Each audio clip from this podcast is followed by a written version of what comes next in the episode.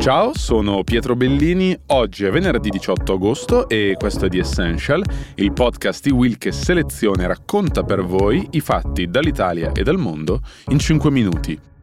Oggi partiamo dalla Germania.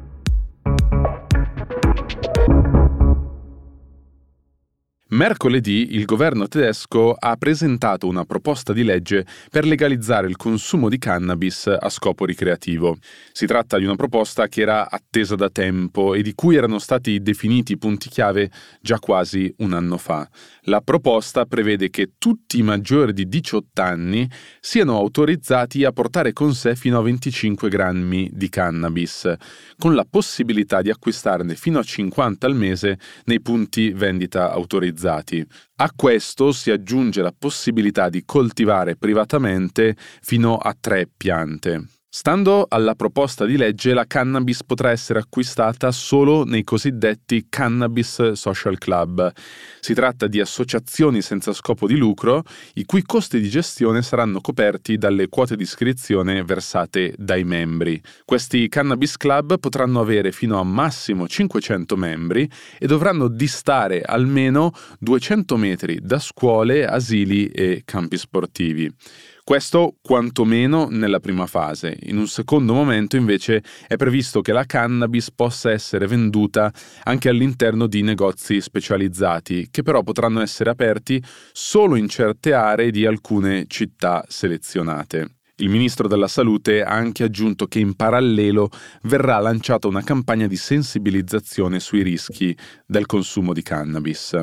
Quella presentata dal governo per ora è solo una proposta che per diventare effettiva dovrà ottenere l'approvazione del Parlamento. Come prevedibile è stata molto criticata dall'opposizione e dai partiti di centrodestra che l'hanno definita un attacco alla salute delle giovani generazioni. Peraltro non sono mancate critiche anche da esponenti dei partiti che sostengono la maggioranza, ossia il Partito Socialista tedesco e il Partito Liberale. Per la precisione, le critiche dei liberali non riguardano tanto la legalizzazione della cannabis in sé, quanto i parametri molto stringenti e le numerose clausole previste per i rivenditori, tanto che parlando della legge l'hanno definita un mostro burocratico. Di contro il governo ha ribadito che questa proposta permetterà di ridurre il commercio illegale di stupefacenti e parallelamente anche i crimini a esso collegati.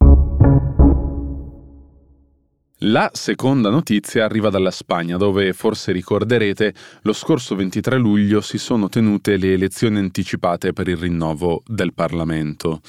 Dal voto non era uscito un netto vincitore e i partiti si erano da subito mobilitati per tentare di formare una coalizione che avesse i numeri per governare anche perché senza una maggioranza l'alternativa rimaneva e rimane convocare nuove elezioni.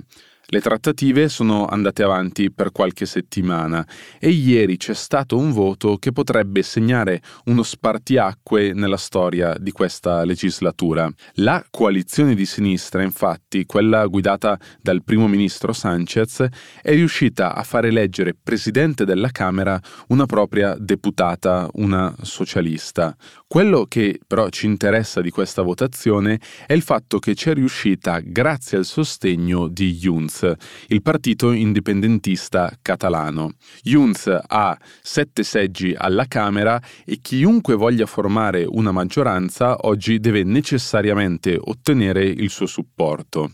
Il fatto che gli indipendentisti catalani abbiano sostenuto la candidatura di una socialista a presidente della Camera rende molto più concreta la possibilità che decidano di supportare anche un governo di centrosinistra, guidato sempre da Pedro Sánchez. Junts, peraltro, è guidato da un politico che in passato è stato al centro delle cronache, parliamo di Carles Puigdemont, che al momento si trova in esilio in Belgio. Ora, al momento è ancora molto presto per dire se questa convergenza su un voto diventerà anche un'alleanza di governo, ma è sicuramente la prospettiva più probabile a questo punto, anche perché è difficile immaginare che gli indipendentisti catalani si alleino con la destra, che storicamente è molto ostile nei confronti degli indipendentisti. Certo, trovare un accordo non sarà facile, bisognerà capire fino a che punto Sanchez sarà disposto a fare concessioni. Gli indipendentisti chiedono tra le altre cose il riconoscimento del catalano come lingua ufficiale nel congresso spagnolo e l'amnistia per tutte le persone coinvolte nel processo per il referendum del 2017, lo ricorderete, quello sull'indipendenza della Catalogna. Nelle prossime settimane sapremo se Sanchez sarà stato in grado di formare una maggioranza oppure se gli spagnoli saranno chiamati nuovamente alle urne. Per oggi è tutto, The Essential torna domani con una nuova puntata, con la differenza che i temi li scegliete voi lasciandoci un messaggio nel box qui sotto. Io vi auguro una buona giornata.